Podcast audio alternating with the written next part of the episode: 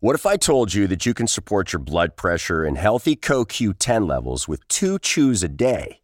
The new SuperBeets Heart Chews Advanced is now supercharged with CoQ10. That's like getting CoQ10 for free. Our powerful blend of beetroot, grapeseed extract, and CoQ10 supports your cardiovascular health. Visit radiobeats.com and find out how you can get a free 30 day supply on bundles and save 15% with the promo code DEAL. Sick of being upsold at gyms?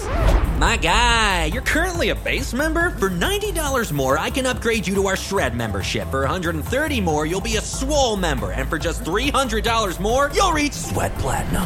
At Planet Fitness, you'll get energy without the upsell. Never pushy, always free fitness training and equipment for every workout. It's fitness that fits your budget.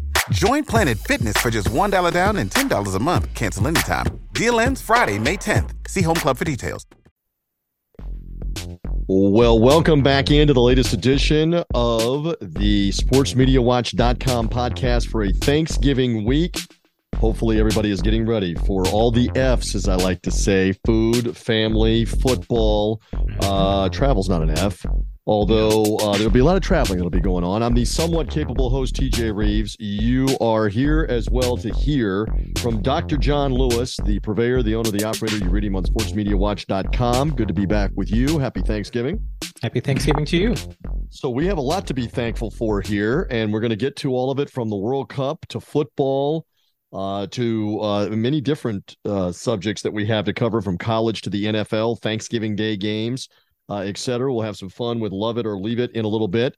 Uh, the world sport, though, has taken the center stage and has gotten underway uh, with the play in Qatar going on this week. I have partaken. Jon, I don't know if you watched some of this as well not just the United States game, but some of the World Cup. What's your overall thought as it begins? Fox is obviously televising in our country. It's being televised globally, and there are hundreds of millions, if not a couple of billion, that'll end up seeing some or part of it. What are your thoughts here as it all gets underway?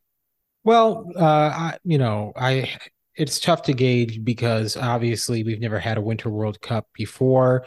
It's too early to really know whether it's a negative or maybe even a positive. But Telemundo's numbers are up big, right? Fox's numbers also seem to be up big. Uh, let me see if I can get you the exact figures here.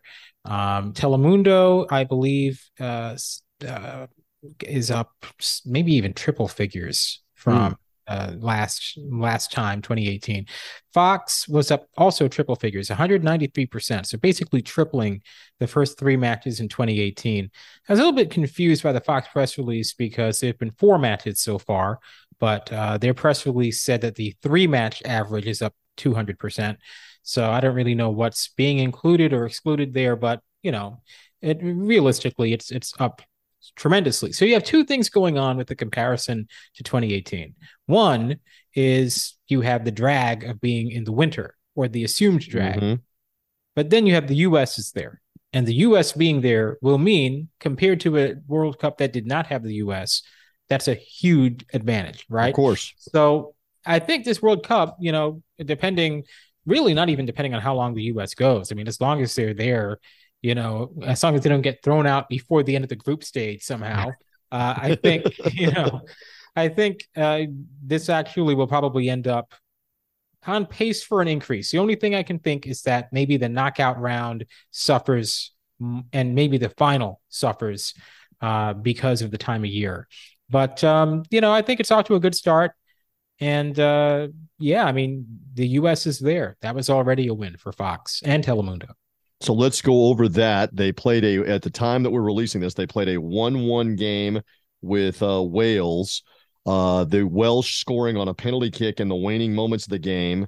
I saw from what Fox released that the broadcast peaked at over 9 million and had somewhere in the neighborhood of an average of 8 million or something like that. You'll clarify what that is.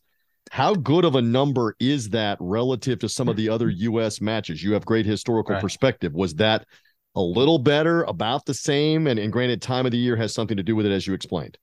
Well, no, uh, because you know back in 2014, the first U.S. match was 11.1 million, right? And that's just on ESPN. Uh, the first match in 2010 was on ABC on a weekend and at 13 million. So, no, it's not at that level, but I think 8 million in 2022 is more impressive than 13 mm. million in 2010. I mean, I do. I mean, I think the standards are lower. 13 million in 2010. You know, that was actually pretty close to an NBA finals audience. I think game one of the finals that year, Celtics Lakers with Kobe and Garnett and everybody, I think that was around maybe 13, 14 million. So it was already at NBA finals level back then. And this one actually is further off the pace of the finals, which uh, this year every game was at 11 million or higher. Uh, so that's just the Fox audience. So once you include Telemundo, you do get into that 11 million range, and that's on par with the World Series. There's really nothing else on TV that's getting that kind of number. You know, so I, at, at worst, I think you could say that 8.3 million is about the same relative to the competition as 13 million was 12 years ago. I think at worst, that's what you can say. And you could make the argument, you could, that it's a little bit better because of the state of TV. I love you projecting things. I was to kind of try to save this for later on. We might as well go to it right here. So, the United States, as we're talking right now, slated to play England in what will be the most significant match for them in the group stage. Yeah. Uh, to those that would think that it matters that we're playing Iran, it's just the final game of the group stage. This is going to be the bigger one coming on Black Friday in the middle of the afternoon with college football going on, with some college basketball going on. With the base that you just gave us, what's the educated guess from you on how well you think that will do? Truth be told, I, I don't think I have one. Uh, you know, it's just so hard to put together a coherent prediction for something without any precedent, mm-hmm. especially since the US hasn't even been there in eight years. And everything in TV has changed in eight years. So you have a completely different TV industry in a completely different time of year. And, you know, I mean, it's, it's, look, uh, the US, I think their second match in 2018 was 18 million. That's a lot. I don't mm-hmm. think, I just don't think that's reachable for any group stage match for the U.S. this year. Uh, but I could be completely wrong about that. But I think especially during the day, Espe- I mean, during the day, it's going to be tougher, no matter what. During the day, during the week, as opposed to at night, and right. most of these things have been time displaced and during the day anyway, right? The references that you're making to the different uh, World Cups in the past, they were daytime matches because we have to contemplate. They want them being shown in in different parts right. of the globe at a decent uh, time too. I would be surprised if that number is not 11 or 12 million, just because of the number of British fans that live in yeah. the United States that will gravitate and watch it on Fox because they live here and increase the audience. Maybe the Brits cared about the American Wales match because it was the UK. I don't know how many Brits are going to care about a US Iran match. Yeah. But I I just I believe that would be my prediction. Do you think I mean, I don't think that's unattainable on a Black Friday against the college football. I know it's a big shopping day and everybody's off from work the day after Thanksgiving. Um, it used to be a great day to go to the movies. I don't know how much anymore. That'd be my well, thought, somewhere around there. I think, you know, the college football competition will be a factor, certainly. That's not something the World Cup has ever faced. These will be the first World Cup games to go up against American football, the first U.S. World Cup games to go up against American football. And so, you know, I mean, that's that's tough. Uh, Black Friday is a big shopping day, although most people, I think, by this point are just shopping at home. But you know, it's not the same. It's not a relaxing sit back and watch TV day like Thanksgiving Day. It's not a big congregation day. Uh, now you can get audience there. That's why the NFL is doing their three o'clock game on Black Friday starting next year. But you know, I mean, look, realistically, I don't know. I mean, I think it'll be bigger than the first game for sure. Considerably bigger. Maybe that means 13 million, you know. I don't think it means 18 million like in 2014 because that's that's that's just the kind of number that that's a tough number to get to. All right, so I'll give you a couple of games uh, and this is interesting. Uh, Baylor, Texas will be playing at noon on ESPN on Black Friday. Interesting that CBS will kind of reverse this, where Utah and Boise State will play at noon on Friday, which I believe Boise Mountain Time Zone. I believe Boise's still in the Mountain Time Zone. So that's 10 a.m. local, 10 a.m. local in Boise for Boise State and Utah State. Uh, and again, that's on network TV on CBS. And I'm looking here. ABC will have the NC State North Carolina game, but I believe that game will start at 3:30 right after the U.S. England game is probably ending. So I was looking for network competition and there's the ABC early game is Tulane and Cincinnati at noon Yeah. on uh, on ABC. So it's not tremendous. There's certainly not a brand name like an Alabama, Ohio State, USC that's in that mix, and you wouldn't expect it on Black Friday anyway. But No. let's see how that affects things along with the college basketball and the other thing that's going on. I, I will say this, and I, I'm into all of this. I'm into all sports. I'm into the World Cup. I will watch. I totally understand and get that on Tuesday, it drove a lot of people nuts and, and drove a lot of people away that you had back to back games uh, with Denmark and Tunisia. Uh, and then the uh, the following match with Mexico, and it escapes me because we're doing this late on Tuesday night. Whoever Mexico was up against, no goals in either one of the games. So you're invested for two hours in a game that you don't even get a goal in.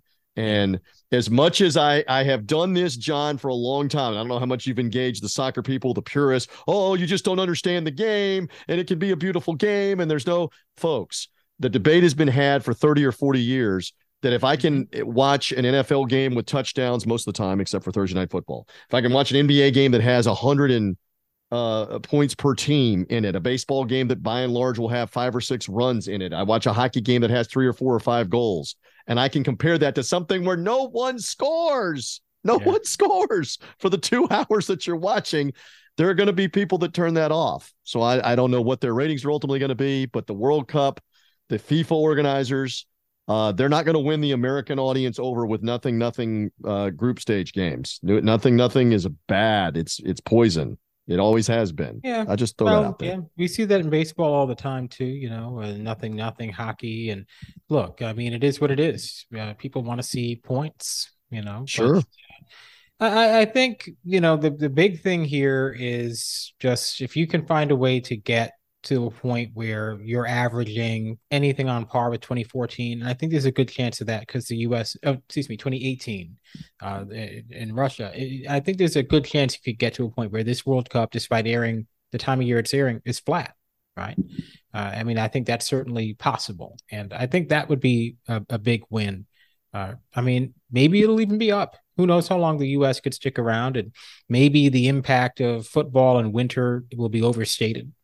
Who knows? Um, I think uh, you know it's certainly something that seems to be generating a more interest than I was expecting, uh, and not just in terms of Nielsen ratings, but uh, you know things that I've seen in other metrics that point to more interest than I was expecting for a World Cup. That I mean, let's keep in mind, Fox was so upset about get, having this World Cup be this time of year that FIFA gave them the next World Cup without it even going to auction. So uh, this was really supposed to be a bust, and I think it could turn out to be something that isn't really that bad. Okay, we'll see how that follows up. By the way, I didn't do the disclaimer at the beginning. Thank you for finding us. However, you did so with the social media link through Jon's site. Make sure you're following or subscribing. We've got George Ofman's podcast on this feed. Tell me a story I don't know. Interviews a different sports media personality, usually a Chicago theme, a Chicago personality, but a lot of times it's national people that he ties in. Uh, you know, for example, Greg Gumbel has been on the podcast this season, or Ron Rivera, the coach of the Washington uh, Commanders. Um, he has uh, done a great job of being diverse with that podcast. You get it on this feed early in the week. It's already out. It's the podcast just before us. And then Mike and Phil with the announcer schedules podcast. And man, do they have a bunch to go over for this week with football, football, and more of it, and the World Cup. Uh, just another couple of quick notes on the World Cup. Then I promise we're moving on to American football, college, and the NFL uh, variety. Fox almost missed a potential goal to start the second half by Tunisia against Denmark.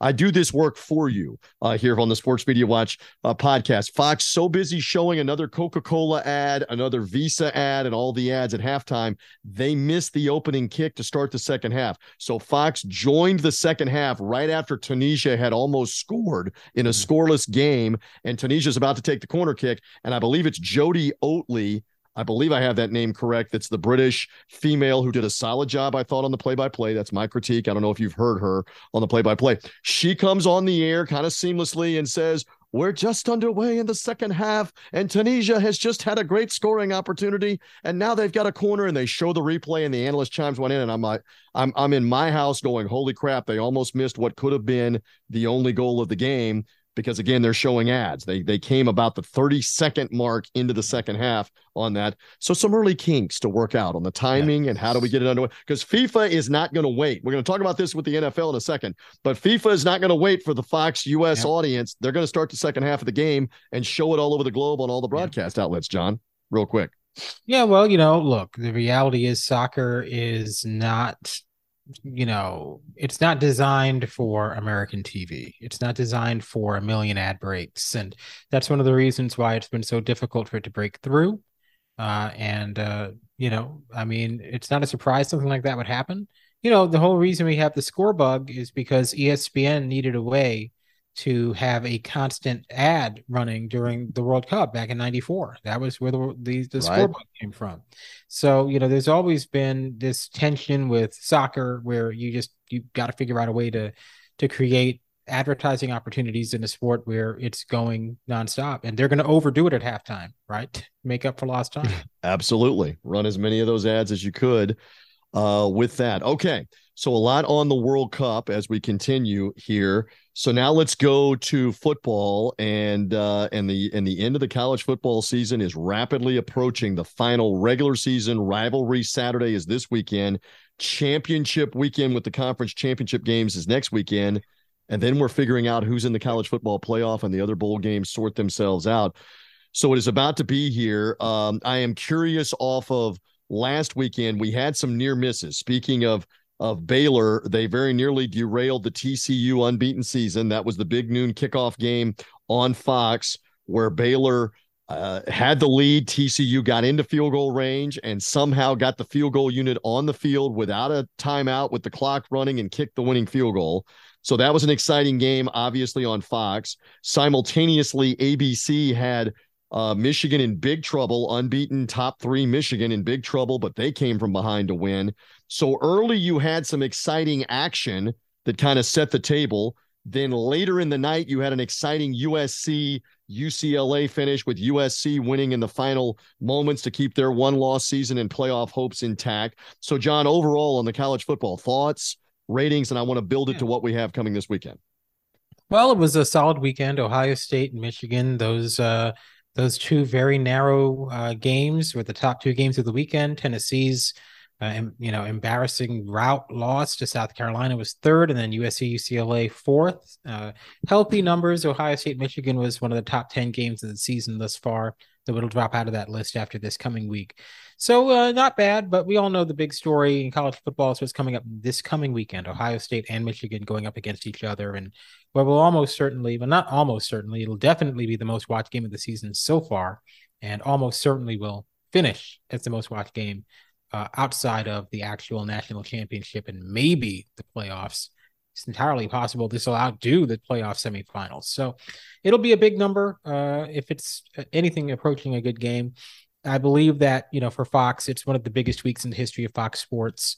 They have the Giants Cowboys on Thanksgiving. That'll that you know that's got to be at least 40 million. They've got another U.S. Uh, uh, match Friday, as we mentioned before. Two matches overall for the week, including the one yesterday, and then Ohio State, Michigan. Probably the best week in Fox Sports history. I mean, maybe that's overstating it. I mean, but you know, well, certainly, certainly for midweek programming, not just Sunday NFL. I understand right. the point that you're making. Well, maybe one programming. of those years, you know, 03 when they had both Red Sox, Yankees, and Marlins Cubs going seven. That might be comparable. But look, I mean, it's uh, it's a tremendous week for them, and the rising tide lifts all boats. Ohio State, Michigan would do well anyway, but when you've got all this extra attention on Fox, the extra promotion, you know, will it get to 20 million? Probably not, right?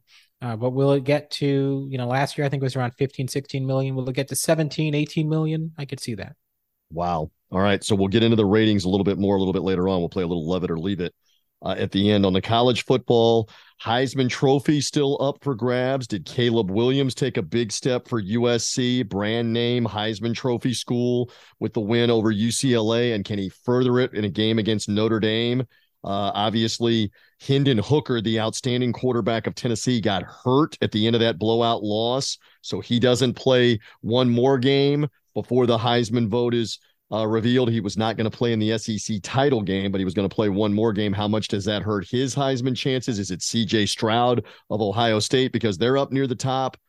What's going to happen with the Heisman? Still incomplete, incomplete on the grade, even through championship uh, Saturday to find out uh, on that. And by the way, I'm looking forward a plug here to being part of the Iron Bowl, Alabama Auburn mm-hmm. national radio. Tiki Barber and I will do that game on Compass Media Networks on their affiliates and streaming as well on Saturday afternoon at 3:30 Eastern Time. That game will be on CBS after Ohio State, Michigan, and before USC and Notre Dame.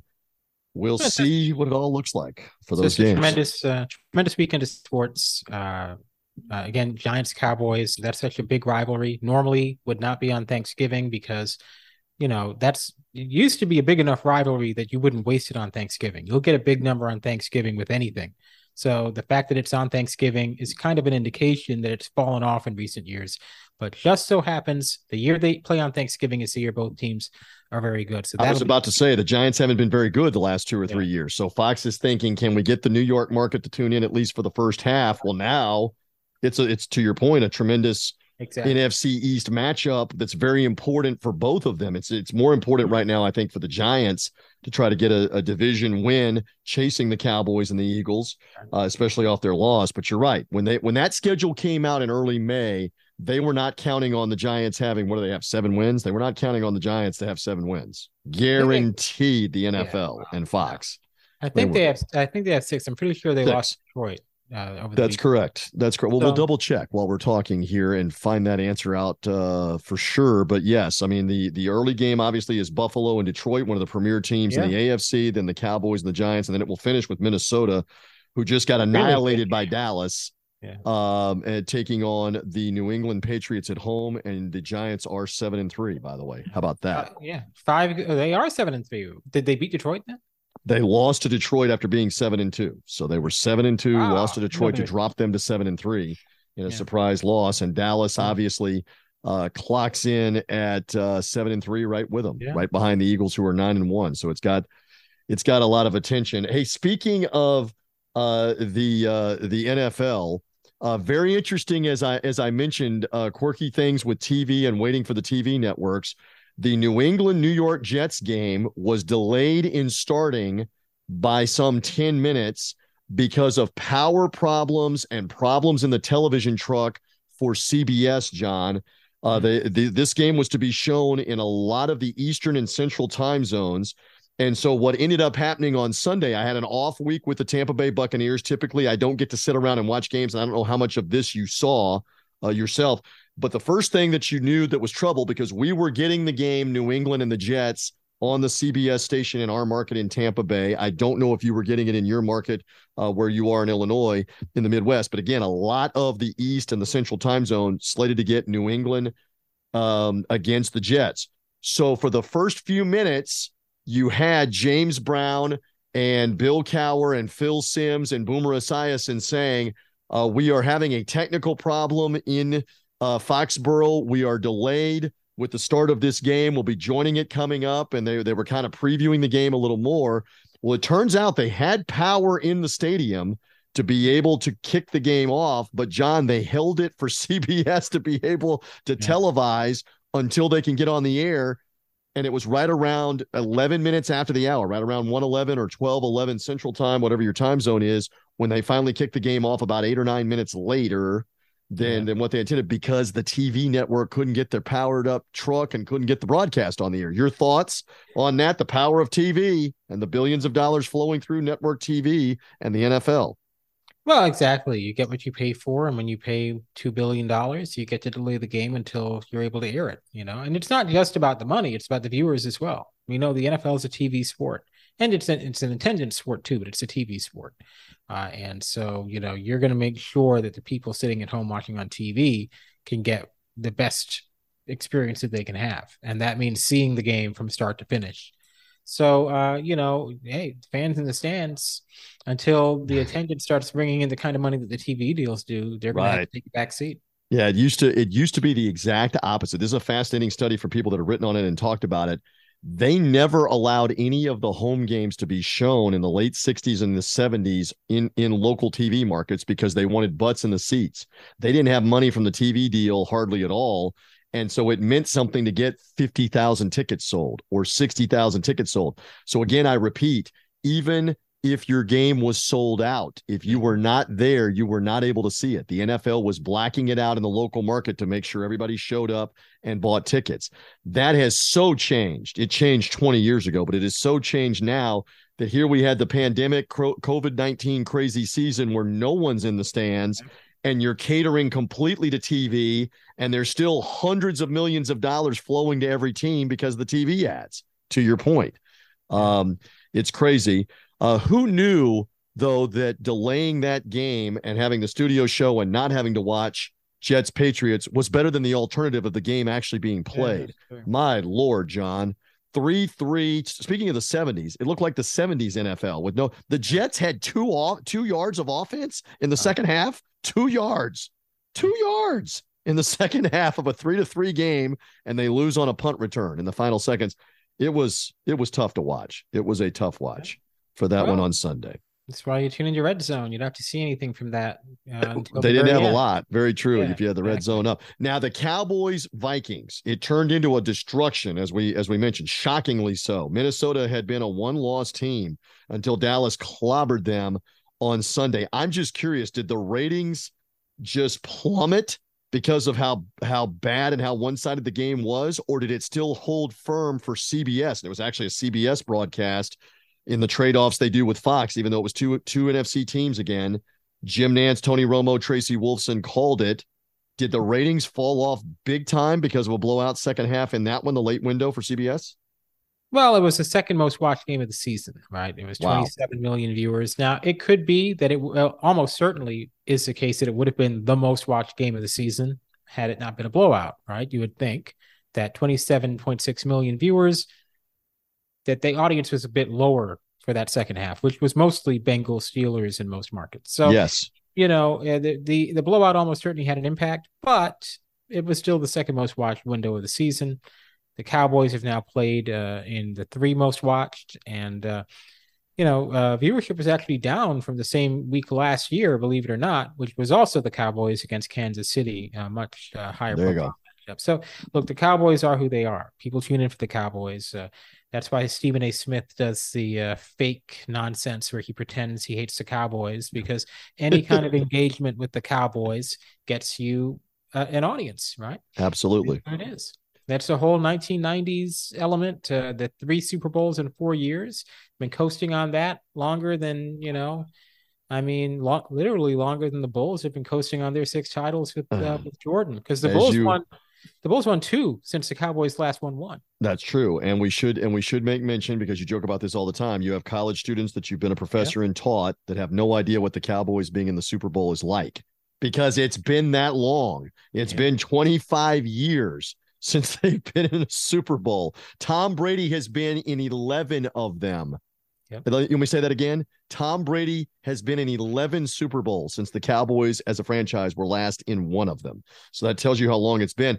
Uh, and you did make mention that for a lot of the country, in fact, all of the country except for the state of Texas and the state of Minnesota, was my understanding, they got switched to the Bengals Steelers game in the third quarter of both when CBS realized there's no hope here for the Vikings. They're down 37 to 3, eventually 40 to 3. They're not coming back.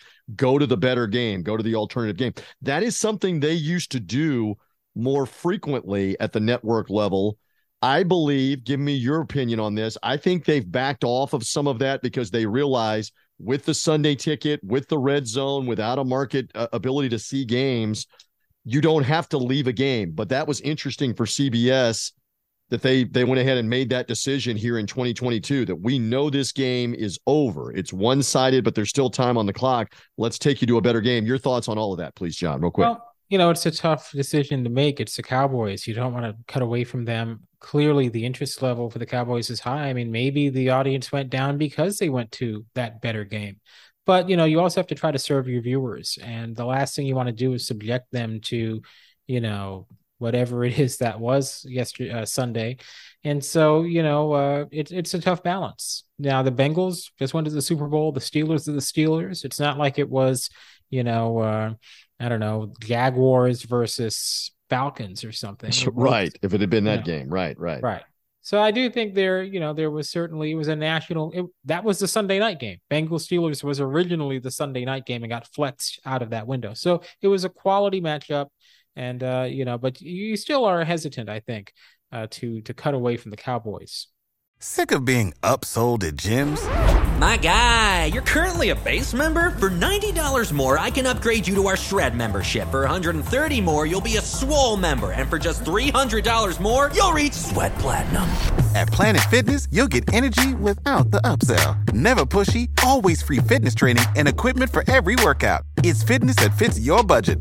Join Planet Fitness for just $1 down and $10 a month. Cancel anytime. Deal ends Friday, May 10th. See Home Club for details. What's the easiest choice you can make? Window instead of middle seat? Picking a vendor who sends a great gift basket? Outsourcing business tasks you hate? What about selling with Shopify? Whether you're selling a little or a lot, Shopify helps you do your thing, however you cha-ching. Shopify is the global commerce platform that helps you sell at every stage of your business. From the launch your online shop stage to the first real life store stage, all the way to the did we just hit a million orders stage. Shopify's there to help you grow. Whether you're selling scented soap or offering outdoor outfits, Shopify helps you sell. Wherever and whatever you're selling, Shopify's got you covered. Sign up for a $1 per month trial period at shopify.com slash try. Go to shopify.com slash try now to grow your business, no matter what stage you're in. Shopify.com slash try. I'm just looking back. Their week one game, which went to most of the country, Steelers Bengals, had 17 and a half million people watching early window. Mm-hmm. I don't know what they would have had. I mean, obviously, the Cowboy Viking game would have been the lead in for much of the country, especially in the East and the Central time zone. Uh, it was. I don't. I don't know. Would it have? It was still held the 20. You said 27 million uh, for the window, but would it have still held that? I don't know because it's the Bengals and the bad Steelers. I don't know.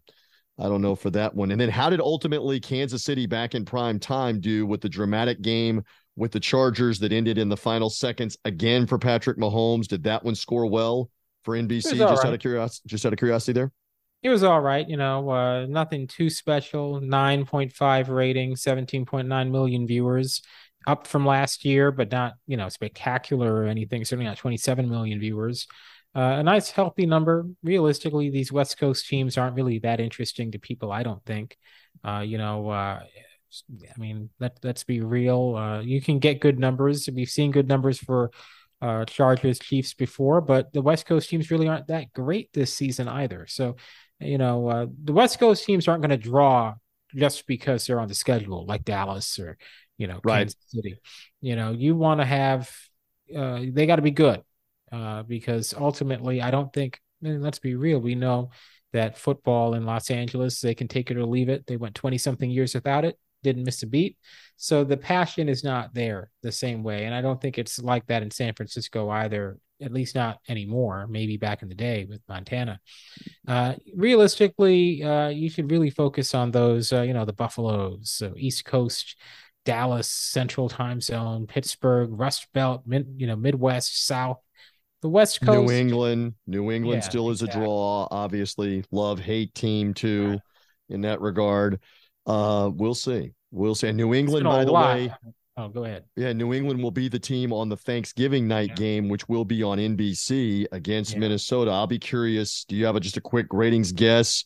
Will that help? Because that's a love hate team there. That's one of the reasons why they put them there for third for uh, the Thanksgiving night game. Any thought on that?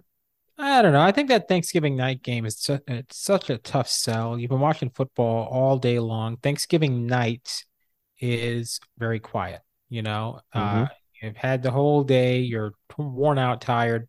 You'll get a nice number relative to what you would get on other nights of the week, but you're not getting 40 million. You know, the only Thanksgiving night game that did really, really well, really, really well, uh, was the year that they had uh, uh, Favre uh, getting his jersey retired or something like that. Packers Bears in uh, 15. And that mm. was nearly 28 million more actually than the Lions game that day, which is really rare. And that's the only time the Thanksgiving night game is really overperformed. What's the Otherwise, reference point from last year? Because I know you have this at your disposal. What's the right. reference point Thanksgiving 2021 night game? around uh, around 20 million for Bills Saints. You know, nothing to sneeze at. 20 million viewers. Right. But, you know, more than 26 million for Bears Lions earlier in the day, and obviously well over 40 million. By the way, I would like to wish Mark Sanchez a happy anniversary as we sit here and tape the podcast on Tuesday, release it on Wednesday of Thanksgiving week, because today, Jon Lewis, is the 10th anniversary of the Thanksgiving night butt fumble, where he ran into an offensive lineman, fumbled the ball, and New England picked it up and ran it in for a touchdown as part of their second half rout of the Jets, who were pretty good in and around there going to the AFC playoffs and the AFC championship game, but New England humbled them that yeah. night. That's 10 years ago. That's 10 yeah. years ago that that happened on Thanksgiving night in uh in prime. I still remember I've I've shared this, I shared it last week and I won't go on and on, but I was fill in hosting on Fox Sports Radio nationally uh here out of the home setup. Again, I was doing a bunch of home stuff before everybody started working from home during COVID-19 2020 and I'm doing the Thanksgiving night game and I'm hooked up digitally to all of my people, my producer, uh, the board operator, etc. And I'm saying off the air on the talkback that I just see that he ran into a lineman and fumbled, and the producer's going, "Yes, that's exactly what just happened." so while we're talking to callers and doing the show, and I don't want to accept that that was ten years ago, the butt fumble anniversary, but it was uh, yeah. for a Thanksgiving night game. Uh, any final thoughts uh, on the NFL before we move on? Uh, we should make mention too uh, that uh, speaking of college football, again, it will not be an Amazon Prime game for Thursday night, but you got the opportunity to to be on a conference call where Kirk Herbstreit was available. Why don't we bring that up right now and bring yeah. that into the discussion? Tell me about the Q and A because you had some some thoughts and some interesting stuff that you wanted answers to, I guess, among others that would want answers as well about his schedule, about still doing game day, uh, about the Thursday night now on Amazon Prime. So say something about that if you would, Jon. Yeah, so you know, I've I've talked before about kind of my suspicions that Kirk can't really be enjoying this this brutal schedule that he's got.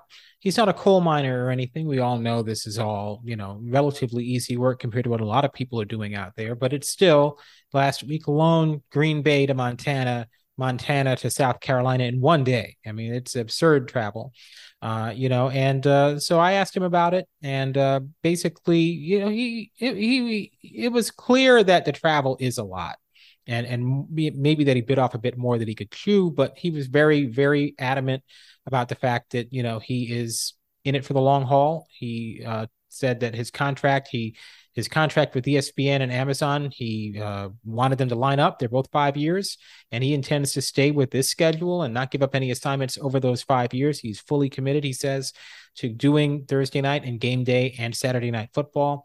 I brought up to him the fact that Chris Fowler only did game day and Saturday night football for one year. He could only do it for one year before it was like, I can't do this because it is absurd to ask someone to be in one part of the country at 9 a.m. and another at 7:30. I mean, it's absurd but you know he said he's in it he he he, he does love to do it doesn't have plan to give up any of his assignments uh, he's uh, some other questions other reporters on the call asked him about uh, the game day atmosphere this year with all the change and he uh, he, he basically credited pat mcafee mm-hmm. Kind of invigorating him specifically uh, you know that uh, that extra energy that McAfee's brought uh, kind of the new energy that he and Jess Sims have brought uh, makes it feel like a fresh show, and and it's been part of the reason why uh, it's you know something that he can still get up to do. And you know, look, I mean, again, it's not you know, nobody in this industry. I mean, it is hard work, right? I mean, I've heard the stories of Dan Patrick sleeping in the Bristol, you know, uh, headquarters, and I'm sure. I mean, it is hard work. Like it is tough. Well, especially like elaborate, you kind of shot through it real quick. He was at Lambeau Field doing the Packers Titans game until midnight on Thursday night. Yeah. So at the earliest, he was even on a private plane, not on that private plane, probably before 1 a.m., 2 a.m., maybe didn't even fly till the next morning, depending on what his schedule was. I don't know if he talked about that on the conference call or not. Then he's got to get to Montana, where they're covering the Montana Montana State game on game day, and and you're up on your body clock early Saturday morning to get this going and to get your day going. You do that show where you've got to not only be up on that game, but all the other games because you want to sound intelligent about these other games and be awake and alert And Jon, that had to be because I do the air travel thing all the time. That had to be a five or six hour private plane ride because they can't go as fast as a seven, you know, 47 and a 737. It had to be a five or six hour plane ride from Montana to South Carolina to do prime time uh Tennessee, South Carolina. So I'm I'm thinking if he left 11 a.m., noon, you know, if he left at noon Eastern time, let's say he left at one, he he probably got there maybe 45 minutes, an hour at the most before the game. Maybe. Yeah. That is a lot. What I just described is a lot in right. a three day period. I don't care who you are. Yeah, we're talking about a man in his in his fifties with the blood clots as well. You know, mm-hmm.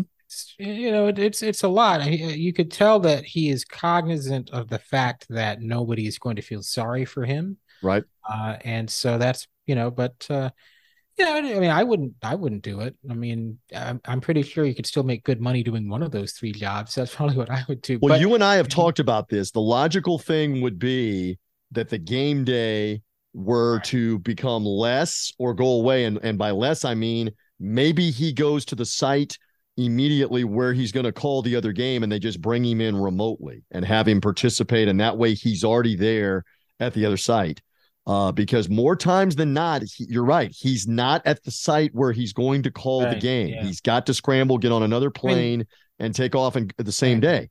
There's go. no there's no Thursday night game this week, but he's doing uh, he's in Ohio and then flying out to LA for USC. I don't know. I mean, I remember when uh, like Michelle Tafoya did two Christmas games once he did Monday Night Football in Miami, and then he did the NBA in Miami, or vice versa. The NBA game was first. And it was like, wow, Michelle is doing two games in one day. Mm-hmm. Man, it's Christmas. And I mean, that's the same city, right? I remember Lisa right. Salters did one on Christmas. She did a game in Philly and then a game in New York, or vice versa, something like that. And again, you know, that's that's still pretty tough to do on Christmas, right? But I mean, it's this is not Ohio to USC. There, there. I mean, it, to me, I feel like there are people much younger than Kirk who would be getting run ragged doing this. Sure. Um, if he can, but it's none of my business. As long as he feels like he can do it, he can do it. But uh, it's it's a lot. Uh, he did say, uh, and I'm reading directly from from the transcript.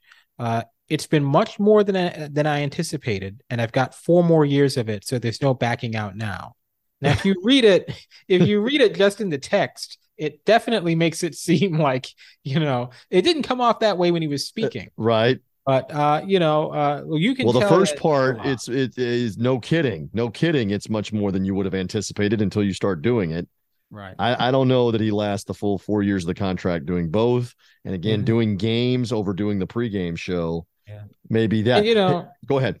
Oh, I was just gonna say, you know, people were mocking him over the weekend because there's this clip of him getting his uh, foot massaged during game day, and it's it's not a great look, but we have no idea. We have no idea, right?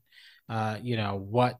Maybe that was a health related thing as related to, to, the blood clots and no, circulation. Exactly. Right. That's what I would Great think. point. Great you know? point. So, but I mean, you can tell that the social media stuff, you can't be a public figure and deal with the relentless hatred of people on social media and it not work its way into your thinking, right?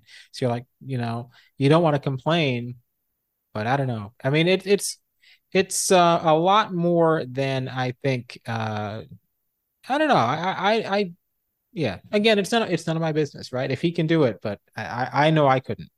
We'll see how long it lasts. You also wanted to say something about Lee Corso, who's obviously 87, correct, and has been on and off the game day show. And he and Herbstreit uh, were paired up. Uh, you know, originally it was Craig James with Lee Corso really? in the early 1990s, and Herbstreit came in right after that. But they've been together 30 years, practically, practically yeah. 30 years on that show.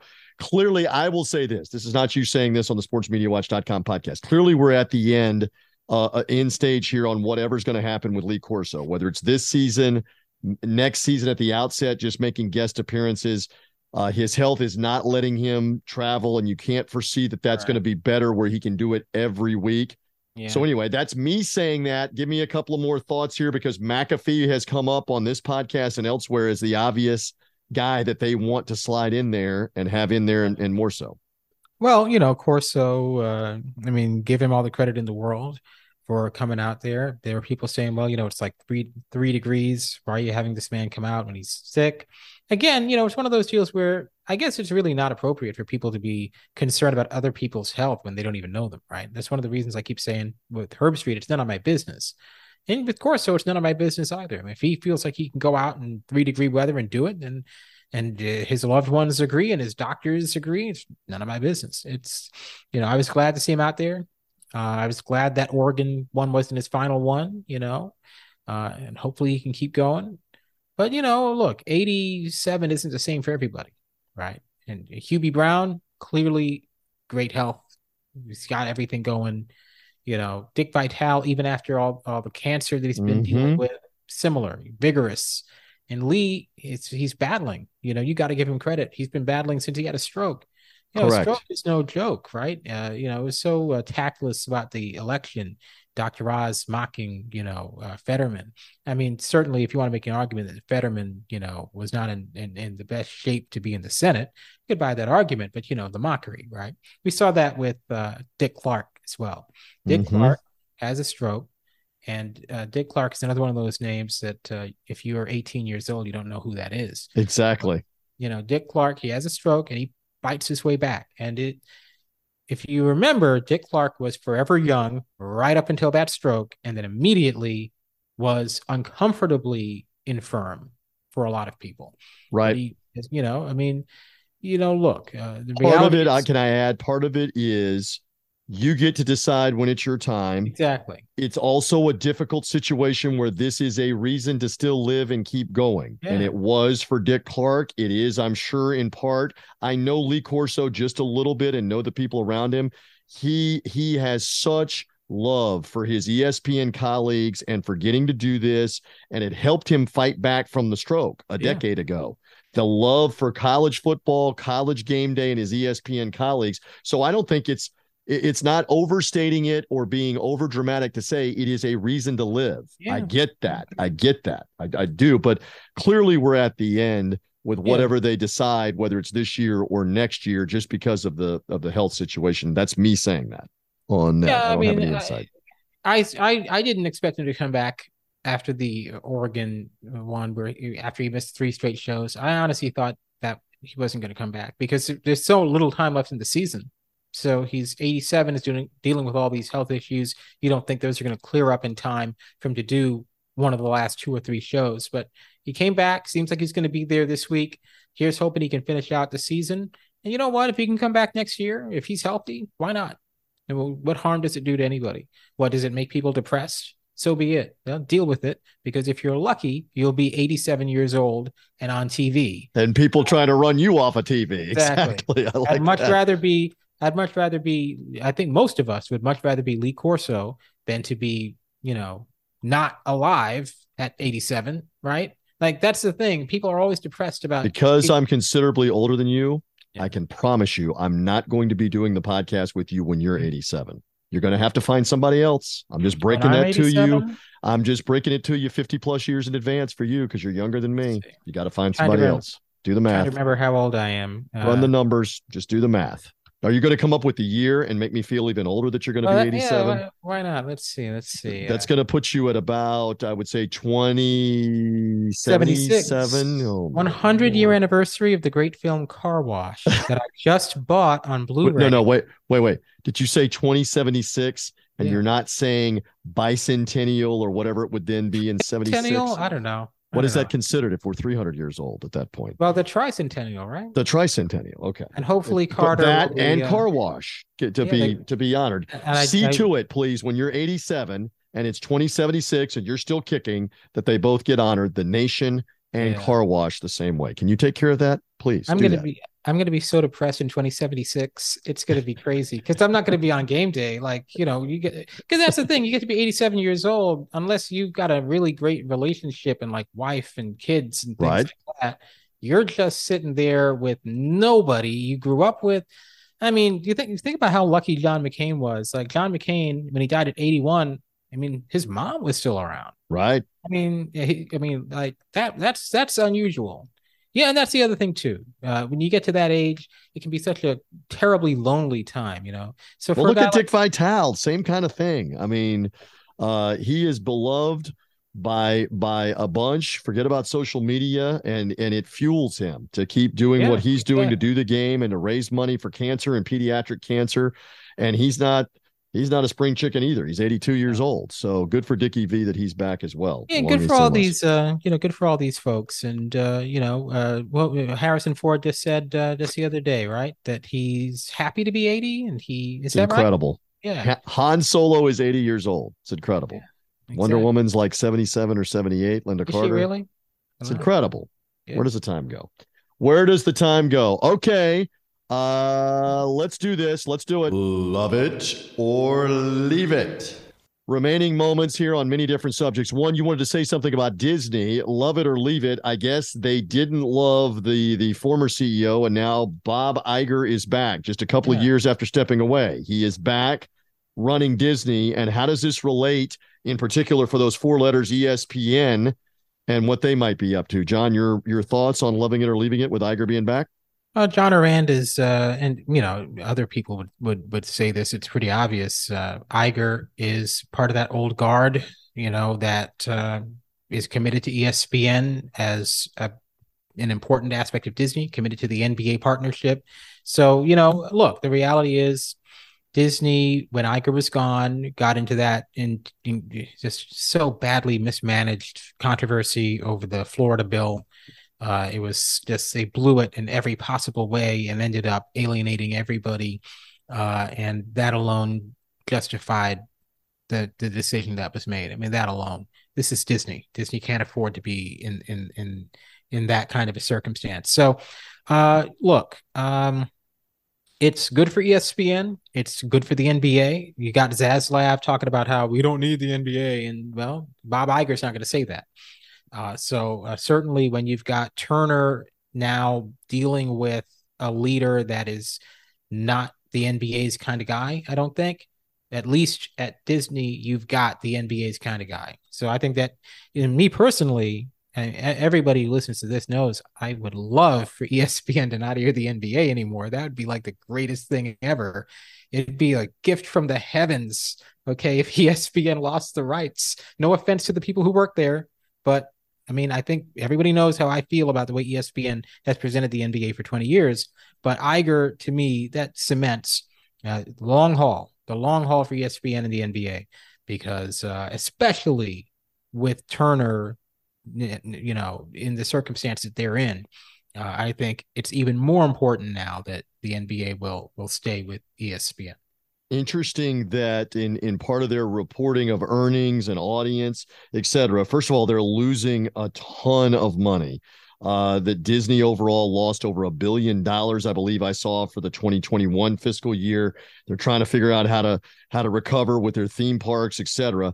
They did say and i believe i have this correct on the combined streaming services of espn plus disney plus and hulu their consumer growth was literally like 20 million more subscribers at least like in this half of the year or this calendar year. So that part of it is growing and i wonder how much more just continues to get pushed to espn plus for the sports part of it for televising all the games i mean you go on espn plus right now with the college basketball season underway It's and everything. I, I mean, Jon, uh, there's 70 games, there's Yeah. 90 games because they're showing not only men's college basketball, women's college basketball, volleyball, soccer. It is it is a blur of Yeah. what is there every night that they're televising. Forget about uh, network TV or outlets like E ESPN2, ESPNU, etc. The ESPN Plus part is just an avalanche of games right now. Well, everything in college is direct to subscriber now, right? BTN Plus, FloSports, ESPN Plus, obviously, because there's so much. There's just so much content, right? You know, college volleyball. What is it? Uh, you know, nine thirty. So get ready for CSU Northridge versus UC Santa Barbara on ESPN Plus, and that that that would never get broadcast before. Of course not. And look, the reality is now eh, the college gymnastics season is going to start up in, uh, in a couple of months. Any meet that's not available to watch anywhere in America, like nationally, any meet that's not available to watch is rare. I mean, if you are a fan of college gymnastics, you should expect to be able to see Bowling Green's meet against Ball State Mm. because whether it's on ESPN or YouTube, it's going to be somewhere. And in that environment, look, the reality is something like ESPN Plus is just a trim. You can't put those matches if ESPN Plus didn't exist. Can you imagine where would they put those? Where where where, where would you even be able to find them? So, uh, ESPN Plus uh, obviously has been. At first, I think for there was a thought that it was just you know some way to try to recoup all the lost subscribers from linear, but it's essential now. You can't you can't you can't not have a clearinghouse for every single event that would ne- that would never otherwise get televised. I mean, you you've got to have that. So um, that has turned into, especially at the NCAA level, a must-have. Now, I don't personally have it because, I mean, I don't watch a lot of college sports. That's not the Mhm. big ones. But if you are a volleyball, basketball, gymnastics, water polo, if you want to watch Harvard versus LIU Brooklyn water polo, you know, Are you just making up teams, or does No. LIU Brooklyn really have a water polo team? uh, they actually do. Well, Okay. they, they got everything. They just started a gymnastics team a couple right. years ago too. They they got everything. I didn't know if you were just riffing about Harvard, LIU. Brooklyn, but it turns out they're the mean it. Sharks. The Sharks. I I I have a family who went to LIU Brooklyn. I understand that. I just didn't know if you were riffing about water polo and just you know No, having no. fun. I'm actually speaking from experience. I could tell you all about. I understand. All, all, no, not LIU Brooklyn. I could tell you just about the water polo generally, right? They, they air all the they air all the the uh, Ivy League. I said I don't watch a lot of college sports, but that's really not true at all. I watch I watch a lot of this stuff actually. Fair to say though that Ohio State, Michigan will have a few more than LIU, Brooklyn, and Um, Harvard or anybody else in water polo. That is safe to assume, and a lot of other sports assume. On Yeah. that. Let's continue. Love it or leave it. Uh, a couple of more interesting things. Rivalries. Love it or leave it. Give me a love it. Give me a college rivalry. Can be for any reason because, like, I'm going to work the Auburn Alabama game, 2nd time I'm plugging it. In that state, I have often joked there are no professional teams. They care about that game 365 days out of the year. I'm not exaggerating. The Auburn Alabama football game, they care about that 52 weeks out of the year, pointing to it and Yep. playing it in that state. So that is a tremendous rivalry to be part of. Give me a love it. Give me a love it on another rivalry. I won't taint I won't taint you with naming Yeah. any of them. Give me one that comes to mind quickly. Now, the only rivalry game I've ever been to personally uh, was Florida, Florida State, and they're playing uh, this uh, Friday. This is that's obviously not the best rivalry. It's not even close. Still, hey, I'm Uh, in the Sunshine State, and for the longest time, right around the time, Lord, I'm going to date myself again, that you were joining the planet, that was one of the top rivalries in the 80s and the 90s because it always had national title implications. A lot of times, both of them were either undefeated or only one had one loss. Massive. It's not the same anymore, but in the Right. state of Florida, that I mean, that is still a, a phenomenal rivalry. And for the longest time, 80s, 90s, and in the early 2000s, it meant everything for the national title Yeah. picture, all of it. So that's an interesting one. Yeah. The irony is, of course, these holiday weekend rivalry games, the students are not on campus. So, uh, you know, you actually had, uh, like, for example, like I said, the only one I've been to is Florida, Florida State, and the student body is not actually Right. there. Like, I mean, honestly, that game's happening during the break, right? Because nobody is coming back from Thanksgiving break on Saturday, right? So it's it was one of the um, deader games of the season, if I recall. Mm. But uh, you know, look, uh, th- that's all for alumni too. Really, the rivalries. Oh, no doubt. you know, so uh, Ohio State, Michigan. Yeah. You got to love that for this week. Will it be revenge for the Buckeyes after Michigan Yeah. finally beat them a year ago? Mhm. Uh, we will find out. Duke Carolina basketball belongs there in terms of, course. uh, in terms of rivalry, and I've had the privilege of being at Cameron for one of those. you know, I uh, uh, I remember Something uh, else. I did a Duke game once, and I opened a door, and Mike Krzyzewski was walking right by. I nearly bumped into him. It's the closest I've ever been to to uh, Mike Krzyzewski. It was like inches away, inches away. All right, so rivalries and uh, USC Notre Dame will be played. Humongous Oh, game yeah. for USC that game- coming up. Yeah, That game hasn't been relevant in a long time. Number 15, Notre Dame. Number six, USC. It's the most important game they played against each other in quite a while. Uh, I don't even know the last time they played. I don't think they played the last two years. Did they play last year? I I, guess believe they, they, I believe they did play last year, but they haven't played and, at uh, USC. And I for a while. want to I want to say that with all the problems with Clay Helton being fired during the season, Notre Dame routed them. I'm just saying that off the top of my head. I believe that was the case in South Bend. This one at that the used to Coliseum. be that used to be bigger than Ohio State Michigan on, on on this weekend of the year, um, or at least right, right, because of the national uh uh what's the uh, the interest in Notre Yeah. Dame, not only in the Midwest but in the Northeast, was so massive, and USC was their rival with all the Heisman Trophy winners, uh, et cetera. And now you've piqued my curiosity on them playing, uh, because in the COVID crazy season they did not play. I do know No. that uh, of 2020, but a year ago i'm looking and notre dame uh beat them i think 31-16 i would have thought it was worse than that for the game last year in south bend uh, after they had fired clay Helton. now lincoln riley there will caleb williams get into the forefront of the heisman trophy will notre dame upset usc we'll find out in that rivalry game that is coming on saturday we're almost done one more Love it or leave it. Okay, love it or leave it. We may have covered this last year at this time. Side dish, side dish around the bird or the ham. Love it a side dish and leave it a side dish for each of us. Go, Uh, well, uh, no cranberry sauce. I don't need that. leave it. Uh, Okay. and I guess as a side dish, we tend we tend to have like macaroni pie in my family. Uh, Ooh. All right. so you know, macaroni and cheese. It's kind of Like a mac and cheese. Yeah. All right. Love it for me is the stuffing. Uh, love it 1A is something that I began making about 20 years ago. Broccoli casserole, very idiot proof to make with with frozen broccoli, Velveeta cheese, crushed up Ritz crackers, and melted butter. Mm. So those are the one and one A. Leave it is like yams.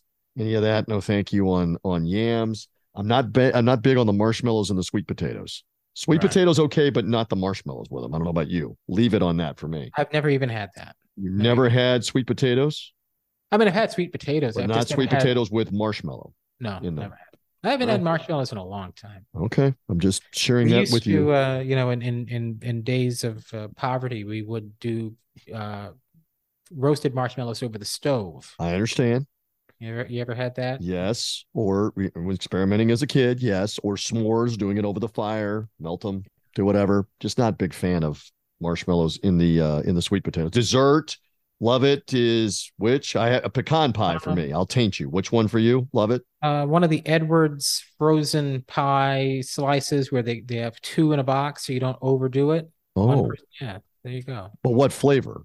What do we have Uh, you know, we've had um, key lime pie. Sometimes pumpkin pie would be nice, but I'm going to try and see if I can get the uh, the cheesecake one that they have. now. Ooh, all right. So you're doing it in moderation, proportionally. Yeah, I'll have a half of a pecan pie on your behalf. uh, I think myself. Not in one sitting, not in one day, but Right. eventually over a couple of days. I'll do that in your honor. Uh, with that, I think that we are good. We wish everybody a happy Thanksgiving. I know that you do as well. Travel safe, people. There are going to be millions on the roads, in the airports. Everybody be safe for uh for this weekend. Any final thoughts here, Jon, besides the Thanksgiving wishes? I did want to make a note of uh, it was a sad story over the weekend. Uh, uh, Jason David Frank, uh, who played the Green and White Ranger on Mighty Morphin Power Rangers, Mhm. passed away. You you actually know who this is? Because I saw something about him. I never watched the Power Rangers. Continue on though with your tribute. So I did just want to uh, make a note because you know if you want to talk about like binge watching TV, the earliest instance of that for me was going to the New York Public Library and getting the VHS of the Green Ranger saga and watching that for an entire uh, an entire afternoon. And so you know I was thinking about it.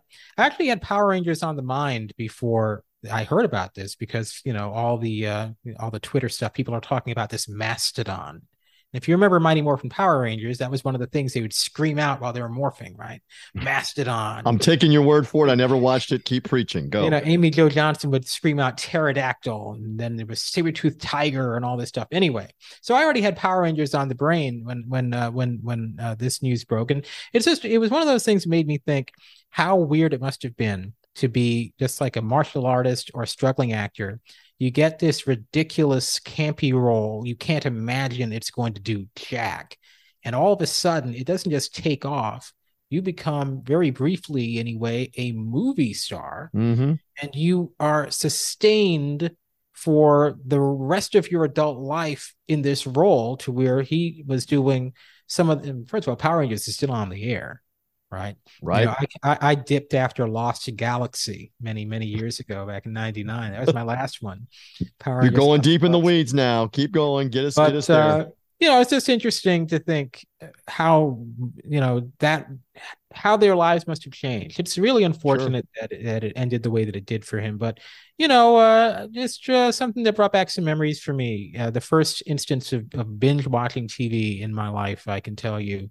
And uh, you know when you're when you're four or five years old or whatever you don't realize that it's not actually good tv so to me power rangers was intense. I'll tell Was you one of the most Yeah. intense scenes i've ever seen in tv is when uh divatox and the bad guys successfully destroyed the command center at the end of power rangers turbo thus forcing the rangers to blast off into space right and uh, beginning power rangers in space which in my view is the best one that they ever did but Kind of like what South Carolina did to Tennessee's hopes of the college football playoff last Saturday. Very Yes. similar. They blew up the command center and everything associated with it on their playoff hopes. yeah tennessee wow I, they I, uh, were they were they They were in the hunt to maybe be an at-large, one-loss team that could get in Oh the playoff. yeah, of course. But I was mean, asking, were were they in fact frauds? Well, that's a good I question mean, now after what South happened. in Carolina- South Carolina put it Uh, on them. I, I haven't heard anything about. I, I I'm shocked that Spurrier isn't still coaching as far as how much I've heard about New England. All right, lots of football to get to this weekend. Everybody enjoy the food, the family, the fun, the football, all of it on Thanksgiving. Jon, great stuff. We'll come back next week uh, and look forward to what's going to happen on uh, next week's edition of the program. Recap everything from Thanksgiving weekend, including more on the World Cup and everything around it. Jon, uh, have a great and safe Thanksgiving. Thank you, sir. Same to you. And we thank you for finding us, for listening, subscribe, or follow on this feed on Apple Podcasts, Spotify, Google Podcasts, or the SportsMediaWatch.com podcast. Save big money when you start your next project today at Menards. Convert your current recess lighting with energy saving LED downlights from Feit Electric. They're bright and install easily in just minutes. They also go from regular lighting to nightlight mode with just a simple flip of a switch. Save big on all Feit lighting products now at Menards. Shop our lighting options today in store and on menards.com. Save big